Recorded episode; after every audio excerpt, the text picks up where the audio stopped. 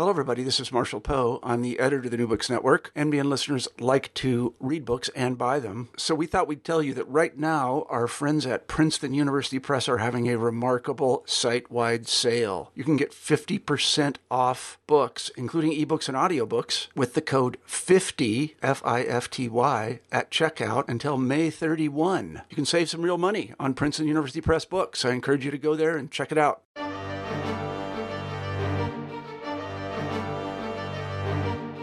Hello, everybody, and welcome back to New Books in German Studies, part of the New Books Network. I'm Craig Servillo, the host of the channel.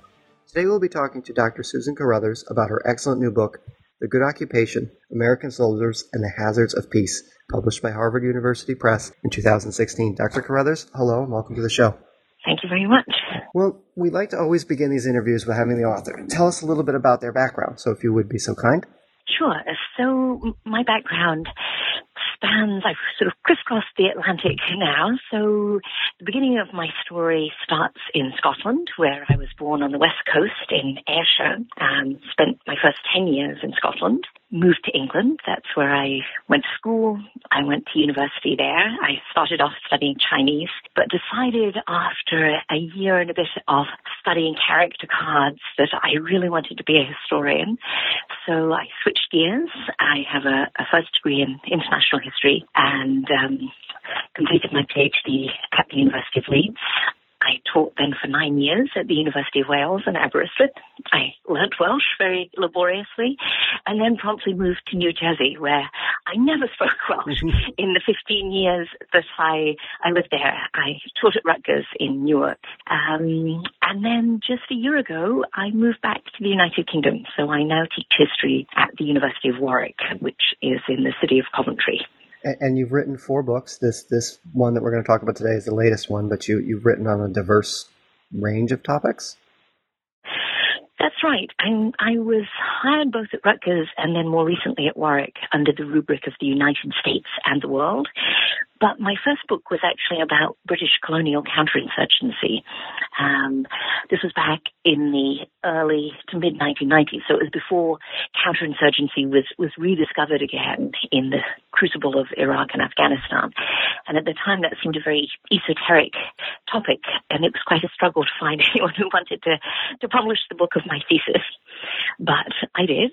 Um, and then increasingly over subsequent years, my, my interests have turned more towards the United States and U.S. relations with the rest of the world.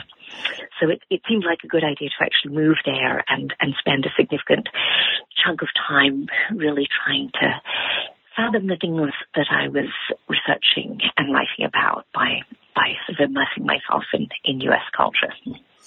So then that, that's a good transition into your current book. Um, I'm really interested to know is how you came up with this topic because um, it's a fascinating topic and not something that a lot of people have done a lot with.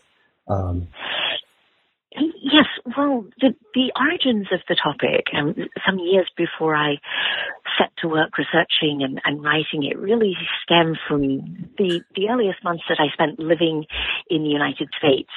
So I arrived um, brand new teaching at, at Rutgers in September of 2002. So that was just one year after 9-11.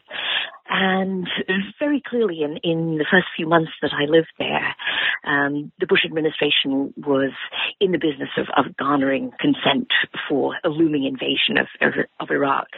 And Operation Iraqi Freedom, so called, was launched during the spring break of, of my first year at, at Rutgers. So as a historian and a, a historian who spent most of her career very firmly lodged in the 1940s and, and 50s, I couldn't help but, but notice that repeatedly Bush and Condoleezza Rice and others would invoke the histories of post-war Germany and Japan. Um, they were clearly in the business of trying to reassure doubters about the wisdom of invading Iraq, that it would actually be quite easy to invade that country topple a noxious re- regime and remake it as a pacific and prosperous ally of the United States. So they kept coming back to Germany and Japan in 1945 to try to to convince people that, that this was something that the United States had done before, occupying countries that were far from democratically inclined and rather swiftly and seemingly rather easily um, transforming them into model democratic polities. So, like many historians, I, I, was quite troubled by that very obviously politicized invocation of history. Um, it didn't seem to me to be a good um, a good guide to, to what the United States might expect in Iraq if it did proceed with an invasion but also as someone who's sort of quite well versed in the, in the 40s and 50s, it, it, without at that point having really studied the occupations in any depth, I just wasn't convinced that it really had been uh, a matter of great ease or beneficence to occupy Germany and Japan and transform them. So I, I had this idea, all sorts of ideas uh, about what was unfolding in, in front of my eyes. Um, but it wasn't until some time later that I really started, having finished another book, that I started digging in and trying to figure out, well, how did Americans at the time of these occupations actually make sense of them? Did they did they think that these were easy ventures, or what? What was the sort of texture of of those experiments? So, um, if you could just tell the listeners very clearly um, what you're centrally trying to do in this book. Because um, I think for a lot of Americans, um, they have grown up and do believe this sort of myth of occupation in Germany and Japan sort of being very linear. You know, we toppled the Nazi regime, we fixed these countries, and now they are mm-hmm. the countries that they are today. Yes, that, that myth was really my my starting point. And as I just said, um, the, the, myth was on very prominent display in 2002, early 2003. So the book is called The Good Occupation, um, and that is an ironic title. I had some discussion with the, the publisher about that and, and whether the book title would be understand to, to resonate in a more ironic way. But I, I really was was very committed to that title because I, I wanted it obviously to invoke um, the trope of the good war. And as I'm sure many of your listeners will know, I mean, this is the tag that over time is almost invariably given to, to World War II. But, but, but it wasn't always the case. And the, Good War was the title of a famous oral history of, of that conflict by Studs Terkel. And if you look at that book, many of the people that he interviewed uh, were telling him things that, that really sort of troubled the idea that participants of, of World War II understood it in, in very clear moral binaries. So his title itself was a somewhat ironic one, which I think we've all tended to forget and, and just sort of reach for that tag to, to sort of morally reassure us that, that the war, World War II was um, a straightforwardly um, virtuous enterprise on, on the Allied side.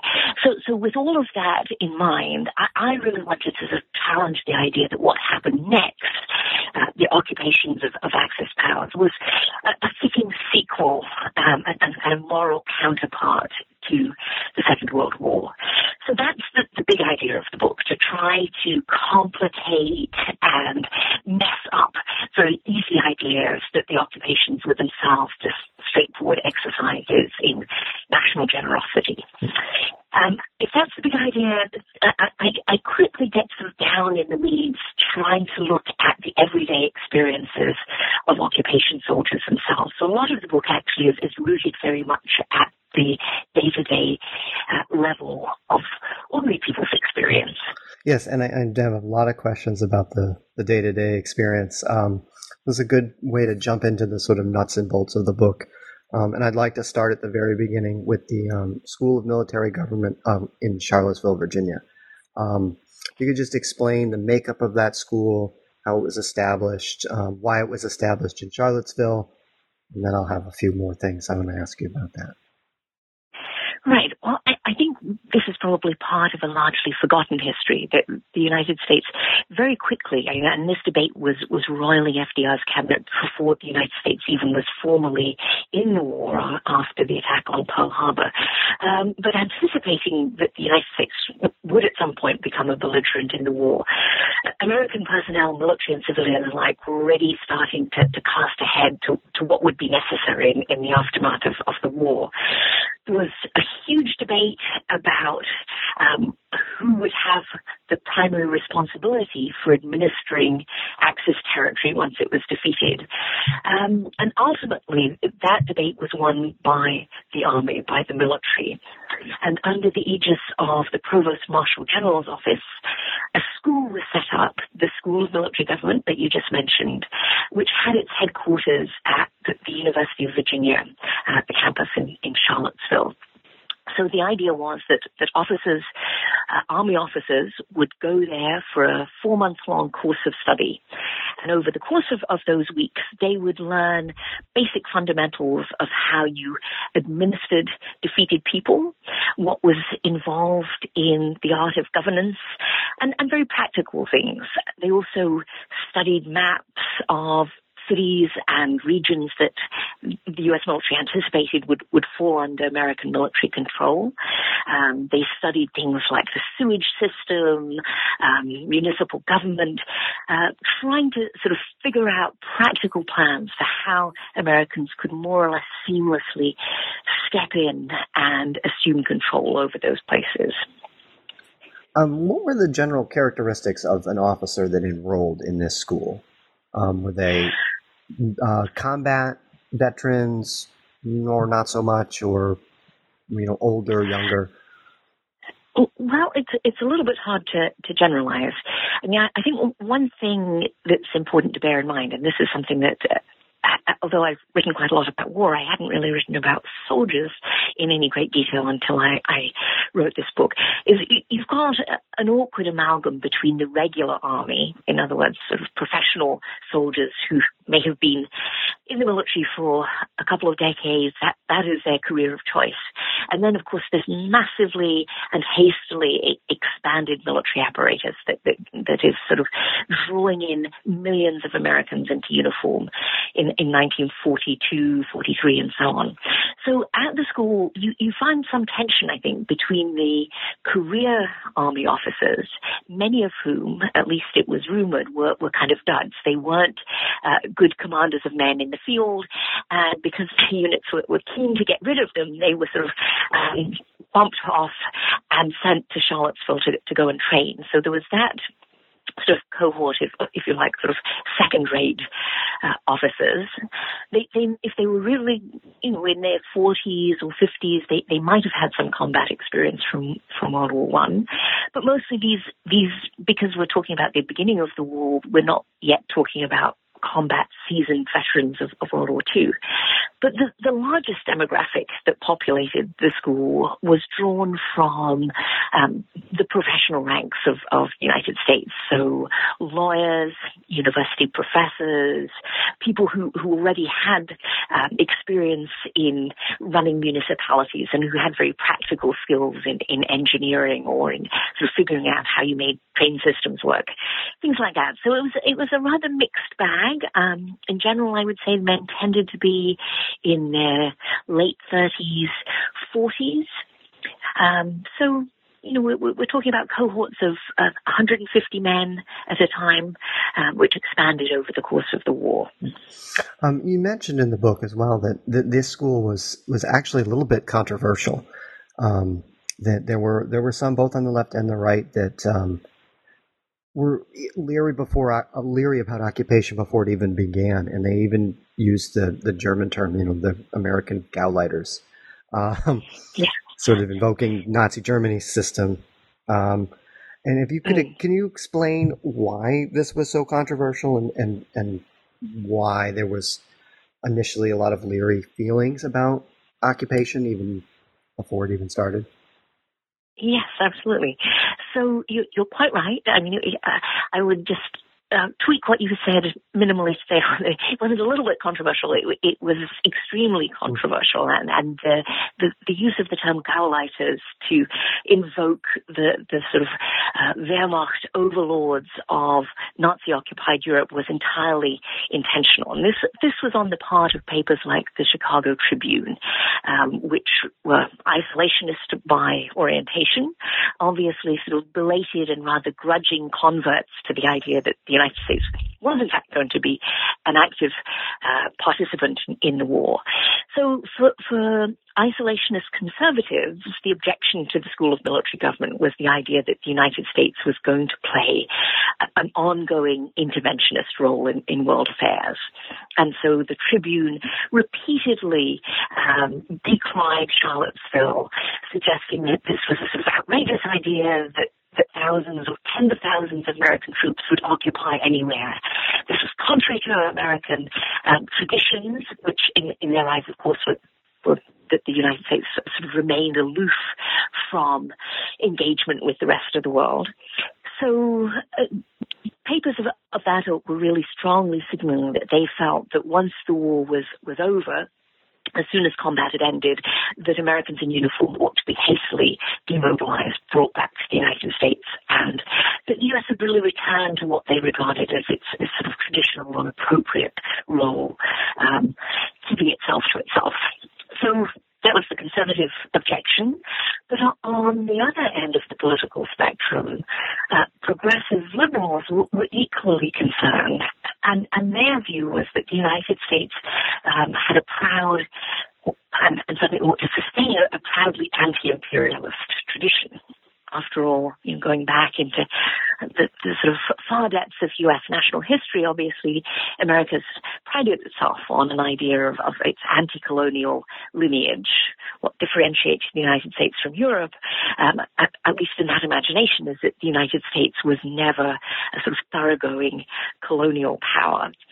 And so for, for people on the left, the idea that American military personnel would be occupying places came dangerously close to uh, an idea of, of imperial rule over those territories. So it was equally controversial from from that end of, of the sort of political spectrum too. Yeah, um, typical. No one happy. um, no one, no, no, no one very happy. Yeah. And of course, a lot of this this thinking was very fuzzy. I mean, that FDR himself, who sort of famously um, was reluctant to be drawn into hard and fast plans and seemed at different times sort of nod to one camp and then and then another was was running very much true to form on, on all of these questions himself. Hmm. Um, all right, so we will we will move over to Europe and Japan now. Um, in the okay. the following two chapters after the the one about the school, you talk about the initial stages of defeat, both in Germany and Japan. Um, I'm wondering if you can talk about that um, just very briefly, and then some, you know, a little bit about early occupation, how messy it was, um, and so on. And then I, I want to ask some specific questions about things on the ground, but just a general overview I think would be helpful. Okay. Well, I think the, the first thing I, I would say, perhaps, and if we're specifically talking about the occupation of, of Germany and Japan, is, is that they unfolded really very differently. And we need to bear in mind that uh, I'm sure many of your listeners will be familiar with the German part of this story. The, the, the, the, the defeat of Germany was a long, protracted business as the various Allied armies encroached from both the east and the west, from, from, from various different angles. And, and over the course of many months, uh, gradually German territory in its entirety was, was occupied. So this was a very sort of intimate process of land being claimed foot by foot and of Germans often being displaced from their homes. Something that perhaps surprised me a little bit was just how intimate the, the character of occupation was, that American GIs would, would sort of take over the homes of, of German civilians. Even after this was officially forbidden by their commanding officers and, and lived often in sort of cheek by jowl proximity. They might boot out the former owners to an outbuilding or perhaps to the basement, the cellar. But there was a lot of, of sort of personal contact between Americans and Germans. And of course, Americans very keen to try to figure out, decipher from the often stony expressions on German faces what was going through their minds.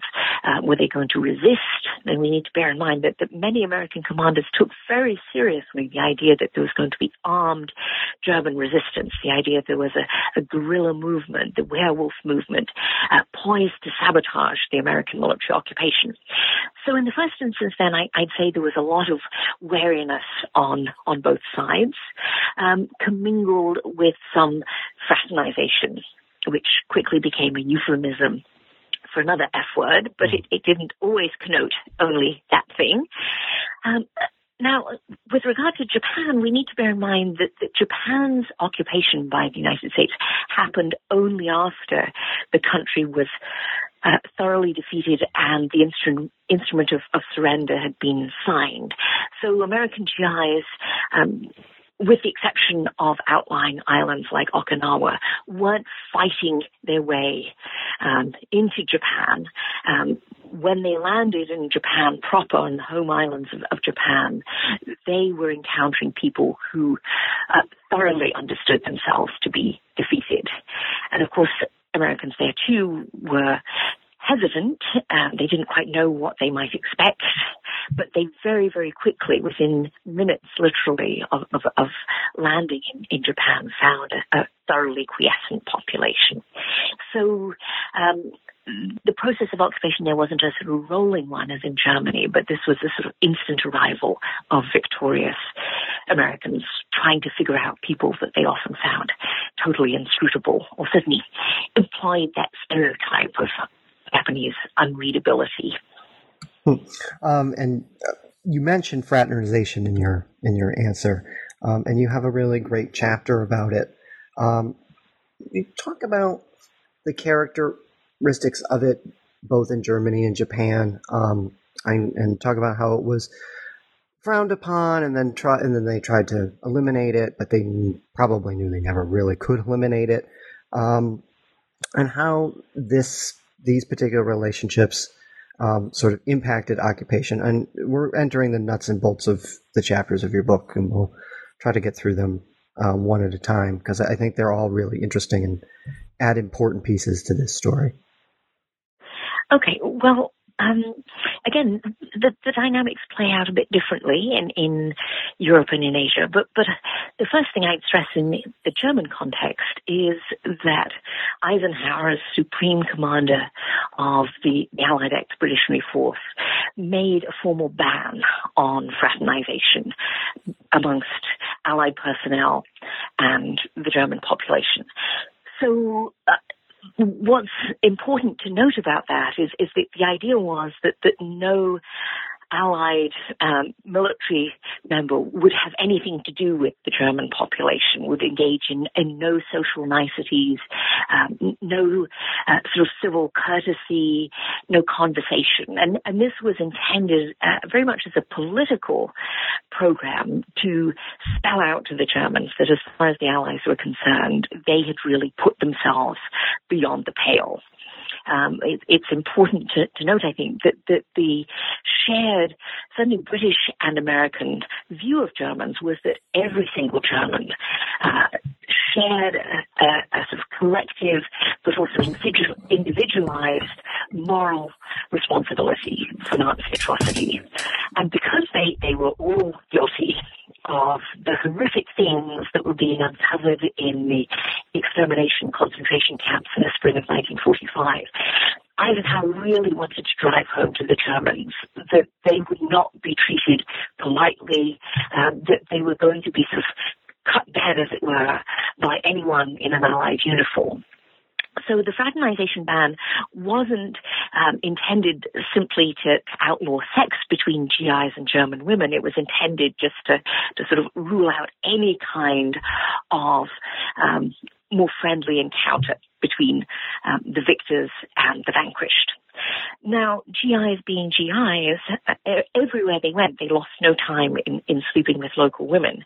And they certainly didn't think that merely because German women, uh, until so recently, or arguably still in the moment, were their enemies, that that meant that they shouldn't be sleeping with them. So within, I would say, not days, but hours of arriving on German soil, American soldiers w- were sleeping with German women. And this became so pervasive that um, bit by bit, Eisenhower had to retreat from the ban. Um, it was rather embarrassing that GIs in their droves were sleeping with German women. And worse yet, this was something that was being very publicly um, written about in American newspapers, photographed. You found big photo spreads in Life magazine showing fraternization. And as I, I said before, I mean, quickly that uh, long F word became synonymous with another shorter mm. Anglo-Saxon word. Mm. So, I mean, this was this was all just, um, you know, very uh, troubling for the American command. Although, of course, in some cases they were guilty of the exact same thing. Uh, Eisenhower tried to pass off the abandonment of the fraternization ban by saying that uh, denazification was going so well that Germans were, were so thoroughly embracing the idea of their collective guilt that, that they didn't need to be ostracized to the same degree anymore. Uh, but anyone who um, was in any way familiar with the German situation knew that that was just uh, a face-saving mechanism. So um, American GIs continue to, to sleep with German women, and that that is a, a facet of the occupation throughout. And within months, uh, are marrying German women, even when that's still officially outlawed. But over time, that becomes um, also permitted by the American military command. So, shall I turn to, to talk about this in uh, the Japanese context uh, as yes, well? Yes, please. Okay, so um, no, in Japan, uh, the the Allied occupation doesn't make any attempt to outlaw fraternization. Um, MacArthur realizes that this is clearly not going to go well, and he doesn't want to be in Eisenhower's position of, of issuing an edict that is, is rampantly disregarded by the men under his command. So he, he doesn't do that. Um, and in fact, something a little bit different goes on in, in Japan as well, because the Japanese imperial government, which is left largely in place, um, I mean, this is something that I think is often misunderstood. We tend to think that Japan engaged in an unconditional surrender. But in fact, um, not only was the emperor left in place, albeit shorn of his divinity, but but so too were many of the, the sort of key personnel in the Japanese government. So whereas in in Germany the whole sort of Third Reich obviously collapsed and, and Americans were governing directly, um, it, it's more of a supervisory role in, in Japan. And one thing the Japanese government does to try to placate the American occupiers is to provide them with commercial sex workers or comfort women, um, a, a, phrase I imagine many of your listeners are, are familiar with. So the Japanese government, um, and this may seem rather mind-boggling from a, a 21st century perspective, the Japanese government actually sets up licensed houses of prostitution as a gift to the American occupiers. And uh, up to a certain point, I would say, the American military command, the Eighth Army, the key occupying force, uh, are fairly pleased with this arrangement, thinking that it's it's sort of be- better to have prostitution regulated. It's easier to um, police the the commercial sex workers for transmit, sexually transmitted diseases and so on. However, it, it, does also get rather embarrassing when this too becomes a publicized story in the American press that Americans are sort of enjoying the the uh, largesse of of the Japanese uh, government. So GIs, again being GIs there too, with or without those license, licensed houses of, of prostitution, quickly go out and, and find Japanese women uh, to sleep with. And, and, and that's also a very public part of, of the, the, story back in the States about what's going on there. Now, you mentioned both Eisenhower and MacArthur sort of had different views on this. Um, was, was, this something that the State Department and the War Department or the President act, ever weighed in on, or was this this these these bans or attempted bans or or in MacArthur's case the other way was it that that their policies that they weren't consulting people above them, or was there a lot of conversation going on about this in Washington? Mm. Well, certainly in, with regard to the German case, that there was conversation going on at, at the very highest level. Um, I mean, FDR responded very badly to, to some pictures that were published in 1944. So when, when American troops first encountered Germans, um, in and around Aachen, they were, were sort of pictured in, in convivial scenes with, with Germans and, and not in, in sort of sexual encounters, but um, being entertained, being given meals and, and so on. And, and, that kind of fraternization, when it was, was publicized in, in sort of photographic journalism, came to FDR's attention and, and he came down very hard on, on Eisenhower and said, we absolutely can't have photographs like this again. And so that was sort of part of, of the initial impetus to crack down on any kind of social interaction between GIs and, and Germans. Uh, I didn't find so much commentary at that level with regard to the Japanese case, perhaps because MacArthur handled this a bit differently and, and decided not to have some official injunction against it. But, but certainly it was a cause for concern back in Washington that, that such rampant um, sort of sexualization of, of the occupation was, was going on in both places. And I'm, I'm sure they were most displeased about the, the pictures and the stories. Um, probably complicated a little bit the narrative that they were trying to uh, to paint about occupation. Um, let's turn away from that and uh, talk about displaced persons. Um, mm. This was one of the biggest problems in Europe after the war. The sort of massive reorganization of populations. Um, mm.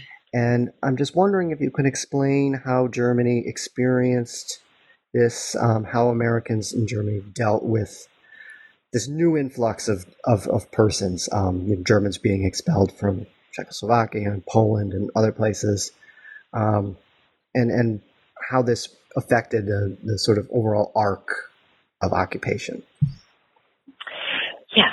Well, we we have a situation in, in Germany where there are millions and millions of, of, of people in that country who had not lived there before the late 1930s or, or, the war years. And I think it's important to differentiate between distinct populations of, of people out of place, as it were. So on the one hand, you've got millions of people from East Central Europe, the Soviet Union, who have been brought into Germany by the Third Reich during the war to, to provide replacement labor. As more and more men are, drafted into the military, uh, farms still need laborers, factories need workers, and so on.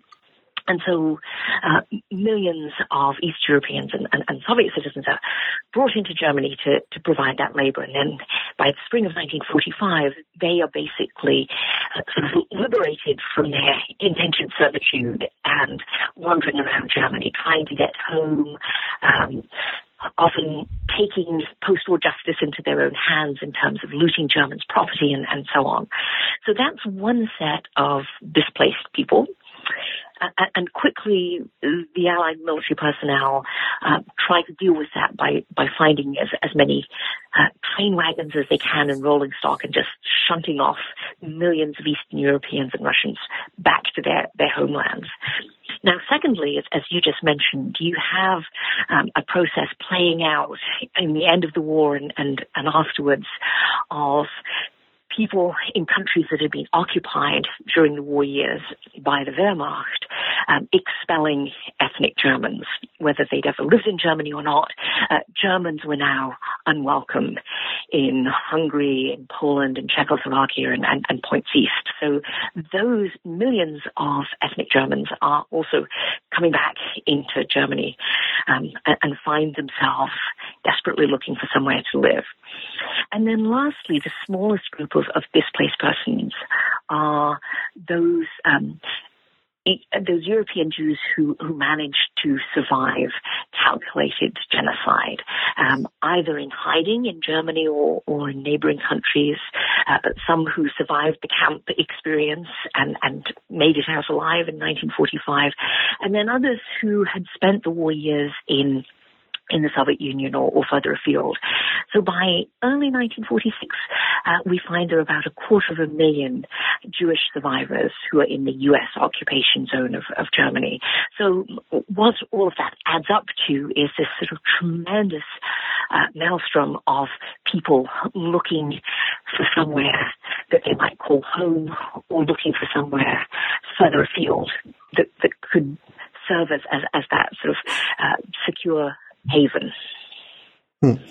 Um, and and what were some of the strategies or plans that American occupiers had in place to deal with um, this massive movement of people? And and how did did ordinary soldiers sort of deal with it? Was it did they what kind of problems did they run into on sort of a on a local level? Well, I, I think in, in terms of the plans, um, obviously it, it, it, was anticipated that there would be a massive refugee crisis in, in the wake of the war, and um, so the international body that, that, was constructed to deal with that was called UNRRA, the United Nations Relief and Rehabilitation Agency. So that was a civilian organization, but it was very heavily dependent on, on U.S. military personnel and and material, food supplies, clothes, and so on. Now, the, the biggest sort of strategy that, that UNRRA was, was tasked with and that the military helps to, to institutionalize is, as I suggested before, is simply sending people back where they've come from. So, um, that that is, I would say, the, the largest guiding policy it is a very straightforward one that, that if people are out of place, then the obvious mechanism to resolve that is simply to, to send them back where they belong. And, and that works reasonably well up to a point with regard to the forced laborers who've been brought from, from the Soviet Union and, and East Central Europe, except that hundreds of thousands or indeed a couple of million of those people have no desire to head back to the USSR, fearing that life is going to be pretty nasty for them if, if they get back. Um, so, so the idea that you would simply repatriate people, it's, it's a nice policy on paper, but it, it quickly starts to unravel. I would say with regard to Jewish survivors of the Holocaust, there was rather less planning, in part that perhaps because um, the Allies had not been certain how large a, a Jewish population would survive uh, Nazi genocide. So the mechanism in that case is really to, to turn, in some cases, former camps, and this may seem astonishing to us, but in some cases, former Nazi concentration camps overnight uh, are sort of rebranded, as it were, and, and become camps for, for displaced persons.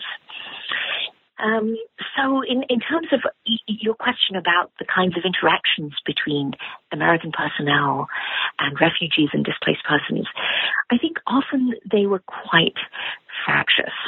Um, and this is something, the, the, degree to which that was so, I think maybe surprised and and troubled me because we we might hope to find that American personnel were, were profoundly sympathetic to the awful, agonizing predicament of anyone who managed to survive the Holocaust. But often, in fact, I found that that Americans were troubled by Holocaust survivors in particular. They were troubled by how needy they seemed to be, how aggressive they were. They tended to think that people who needed help ought to have been meek and grateful, and they ought to have been thoroughly pliant to the sorts of disciplinary arrangements that the Americans put in place. And when they encountered people who were quite assertive about stating what they wanted and who had a very, a, a very sort of fully fleshed out political vision of where they wanted to be, which in many cases was Palestine, uh, this did not play out well on the ground. So what I found from, from reading my sources, letters and diaries and so on, was that often the relationships uh, were really quite fraught, hostile. Uh, not always, of course. I mean, there were some American GIs who were wholly sympathetic to the people that they interacted with, but that certainly wasn't a, a universal story.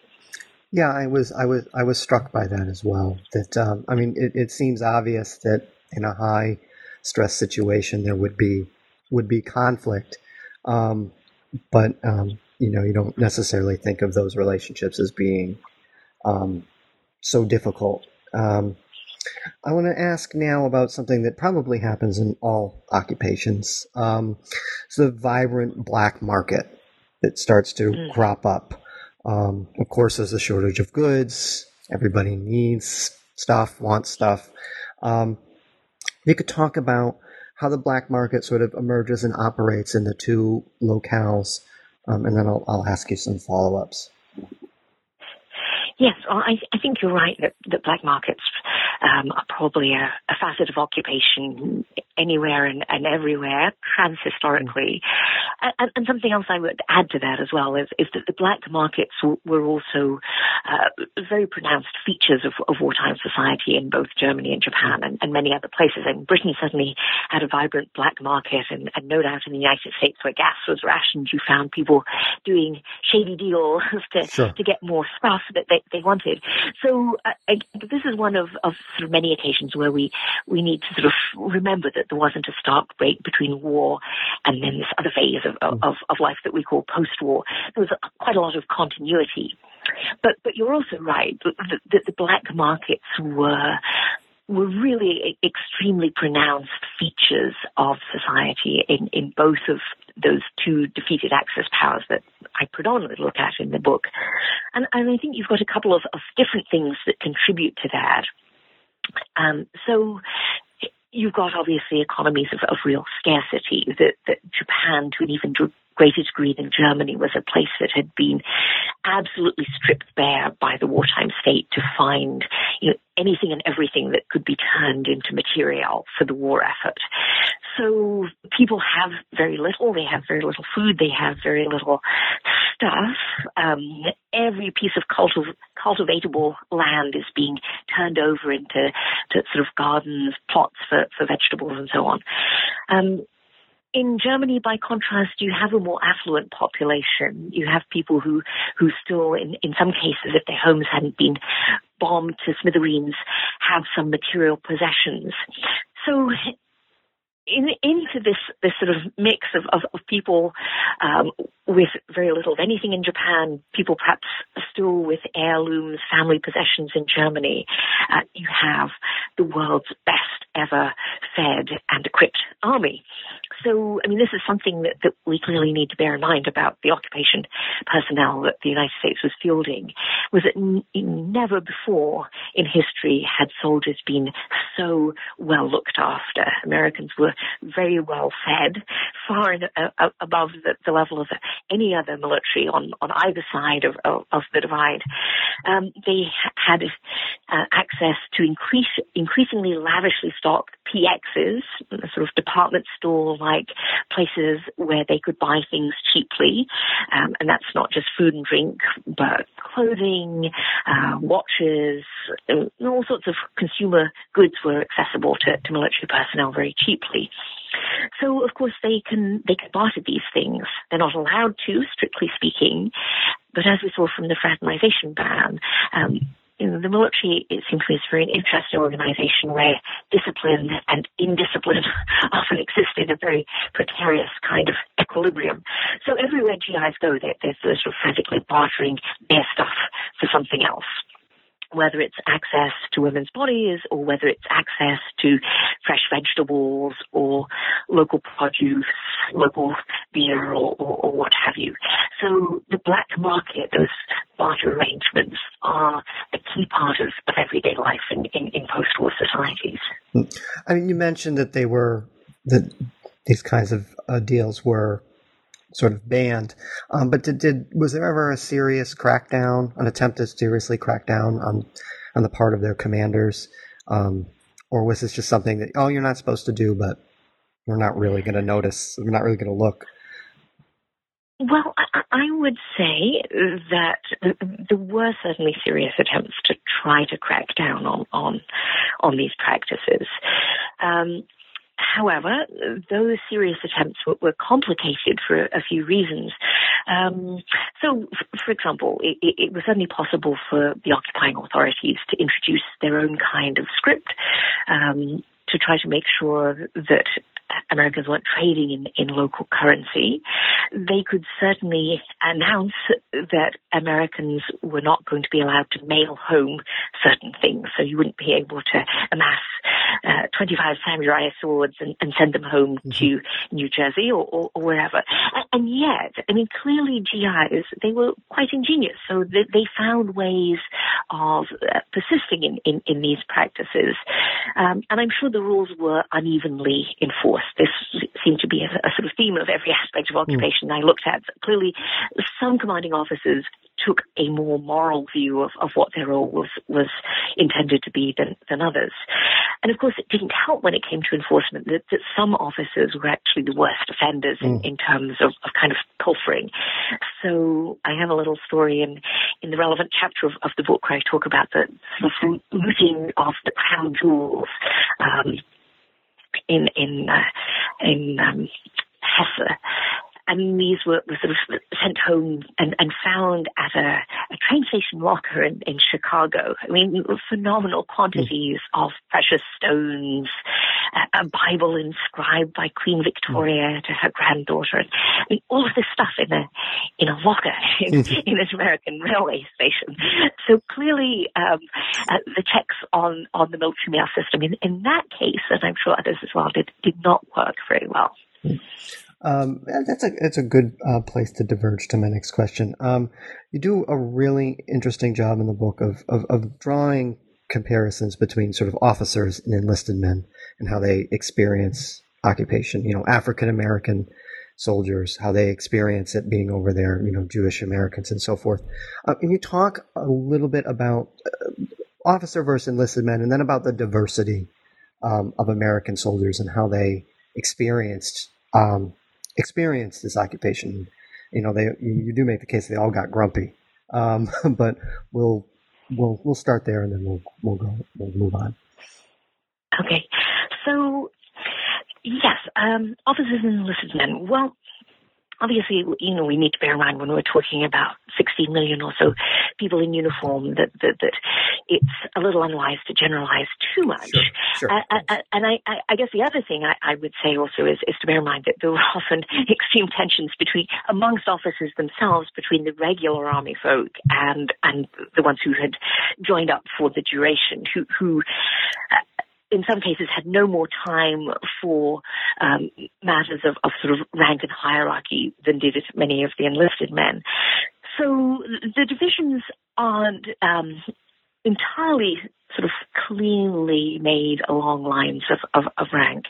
But, but something that I, I, certainly did find as, as the first few months of the occupation wore on, not surprisingly, that the overwhelming imperative of millions of men in uniform and women who were serving overseas was to get home. And when could they get home? Because that's to them what the end of the war meant was that, you know, this was the moment when they could shed their uniform and go home again. Finally, you know, having been overseas in some cases for two or three years.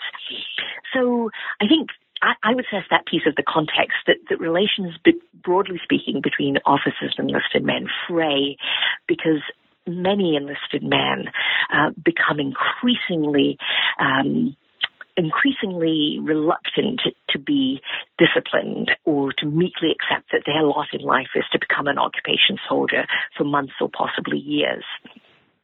So that I think is is another to, to me really interesting piece of this story that that um, we we're so familiar with the greatest generation, the idea that, that this generation of of Americans in uniform gladly sacrificed and sort of cheerfully went to war knowing that theirs was a moral cause.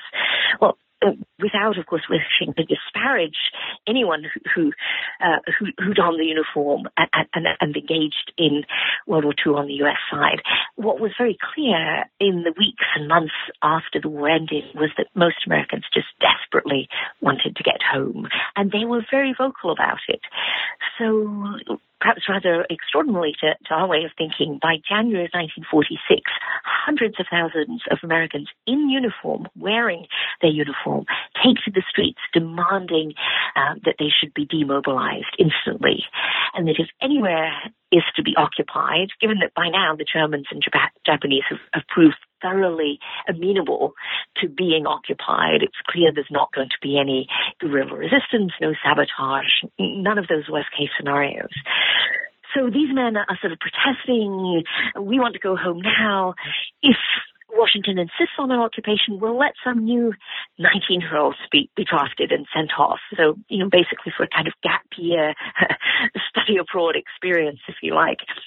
So I think that's a really pivotal piece of the story to bear in mind, just how much fractiousness there is because so many people just desperately, desperately want to get out of uniform and go home. And it's very hard to blame them for, for feeling that way.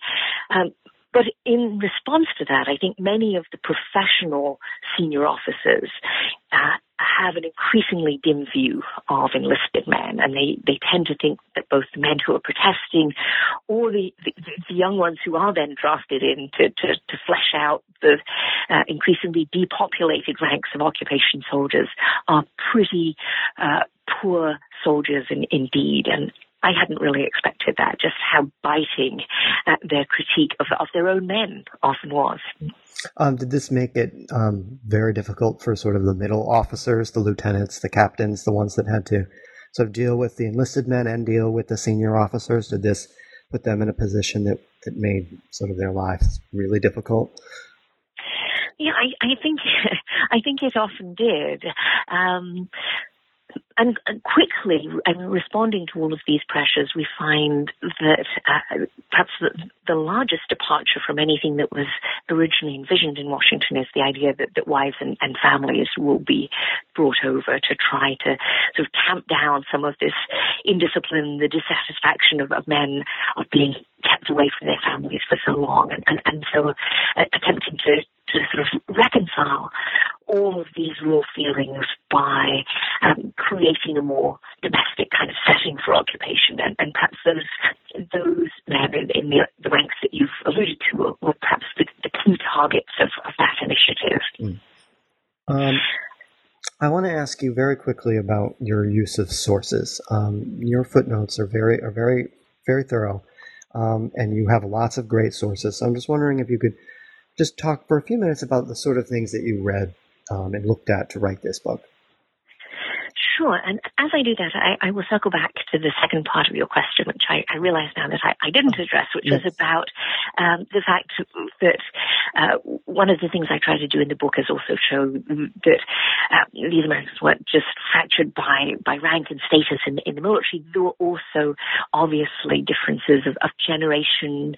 Um, I tried to find as many women, uh, WACs, and, and women out of uniform as I could to flesh out the story. And, and also they were, were obviously divided in some case by ethnicity and, and race. So the fact that I really wanted to tell as multifaceted a set of stories as possible meant that I, I, I went to a lot of archives. I, I, tried really hard to, to find those voices and those stories. Um, so, for example, there's a, a, great collection of oral histories at, at the Schomburg Library, um, which is the branch of the New York Public Library that deals with African American history up in Harlem. Um, I was eager to find as many enlisted men's stories as possible. So um, the Army's Military History Institute at, at, Carlisle in Pennsylvania was, was a really rich place to to find um, just the, the, sort of everyday letters of lower ranking soldiers as well as, as men in more senior ranks. Um, I went over to California to um, the Hoover Institution at Stanford, where the, there tended to be more material there about the occupations in, in Asia. Um, and all together, I, I, sort of tallied up that I'd been to about 30 different archives in 15 or so states. So for me, as a, as a you know, I, I, lived in the States for 15 years, but it was a great way to get to see a lot of the country by just sort of tracking down different collections, even quite small ones, to, to get an angle that I, I hadn't yet been able to, to find elsewhere. Yeah, no. So most, sorry. Oh, no, no, please continue. I... Well, I, I was just going to sort of add a, a, sort of final sentence or two to that. The, the, the stuff I most wanted when I was, was traveling around was really um, the letters and, and diaries of those men and women. So um, oral histories also, but, but, but unpublished sources that would help me uh, get a better read of, of what what kinds of stories they were telling themselves. They were telling wives, girlfriends, mothers, siblings back home about what it was that they were doing in these places and how they were making sense of this job that so many of them really desperately didn't want. Yeah, I just I just wanted to say that the, footnotes are really are really excellent for anybody who, who wants to know where all this stuff comes from because you really you really do have a wide breadth of of things that you take into account, and I, I think that's why I wanted to ask you about it because I was I was very impressed by the amount of uh, amount of things that you looked at to put this story together. Um, as a way to wrap up discussion of your book, um, would the, leave the listeners with one or two things um, that you would like them to take away from your book? Sort of big, big picture. Mm. Well, I, I, think this takes us back uh, more or less to, to, where we began with the, the, the mythic good occupation. So I, I, guess the key thing that I hope readers would, would come away with is uh, a sense that occupation is a really, really hard undertaking for, for anyone and everyone in, involved. Uh, one thing that, that, some historians and certainly political scientists have, have postulated about the, the occupations of Germany and Japan is that this is occupation under optimal conditions. And, and by that they mean that the countries that are totally and utterly defeated, as Germany and Japan both were by, by 1945, um, and, and, where populations understand that they have utterly lost the war, there is no reversing the military verdict of, of, of battle. That, that what happens next is something that has to be endured. And, and, and from a certain point of view, in, in, terms of the ease with which an occupying power can establish law and order, assert their authority, governance, and so on, that, that, that 1945 in those Axis countries is that the best condition in, in which to undertake an occupation. Uh, and, and that, I think, is on the one hand true, but also a very sobering thing to take in. Uh, the, the, the best condition for occupation is where countries are, are really thoroughly ruined, where millions of people are, are homeless, where, where everything has really, in, in some ways, in terms of governance, just sort of ground to a halt. Um, so I, I, think that's something I, I would want people to, to grasp, and, and, I suppose that sort of we get back to 2002, 2003 about whether Germany and Japan could ever possibly have provided a good uh, prognosis for what Iraq might look like. I mean, these are just two wildly different situations, and here we have people who were thoroughly, thoroughly defeated and knew it, and yet still on the ground, the relationships between occupiers and occupied, although sometimes they're, they're amicable, are just sort of fraught with these huge disparities of power, of access to stuff of every sort, and so on. So we're dealing with multiple shades of, of grey, this sort of great moral complexity of occupation and people all of whom, I mean, if we're talking about the American occupation soldiers and not just millions of the people that they counted are out of place, out of joint, and trying to figure themselves out with regard to one another. Um, well, uh, well said. Um, before I ask you uh, one final thing, I just want to say to everybody listening, this is a wonderful book. Um, I would definitely re- recommend picking it up and reading it. Um, you, you, learn a, a lot, um, way more things than even we could get to in this conversation. Um, but before I let you go, I sort of want to know what do you now that this project is done and it's on the shelves? what are you working on now? Well, my new project is is uh, deeply fascinating to to me at least, um, and as I just hinted at, I got very drawn into soldiers' letters and, and diaries. Um, and thinking about their relationships and, and, and certainly something that to, to us in the 21st century is now a, a thing of the pre-digital past, which is what it takes to sustain a relationship by pen and ink alone over continents and years. Um, and how often relationships also strained by war, strained by distance and danger, didn't make it. So my new book project is about the Dear John letter in American military culture. So I'm really looking at how romantic relationships uh, fail in some cases to survive and the kinds of letters that terminate those relationships and, and how men and women have, have, have dealt with love and its loss in wartime. Well, no pressure. When, when you finish the book, um, I would love to have you back on to talk about it. It sounds like a fascinating project. I want to thank Susan um, very much for agreeing to be on the show today. Um, I really enjoyed talking to you. I hope you enjoyed talking to us. I also want to thank everybody for listening to New Books in German Studies, um, and we will see you all next time.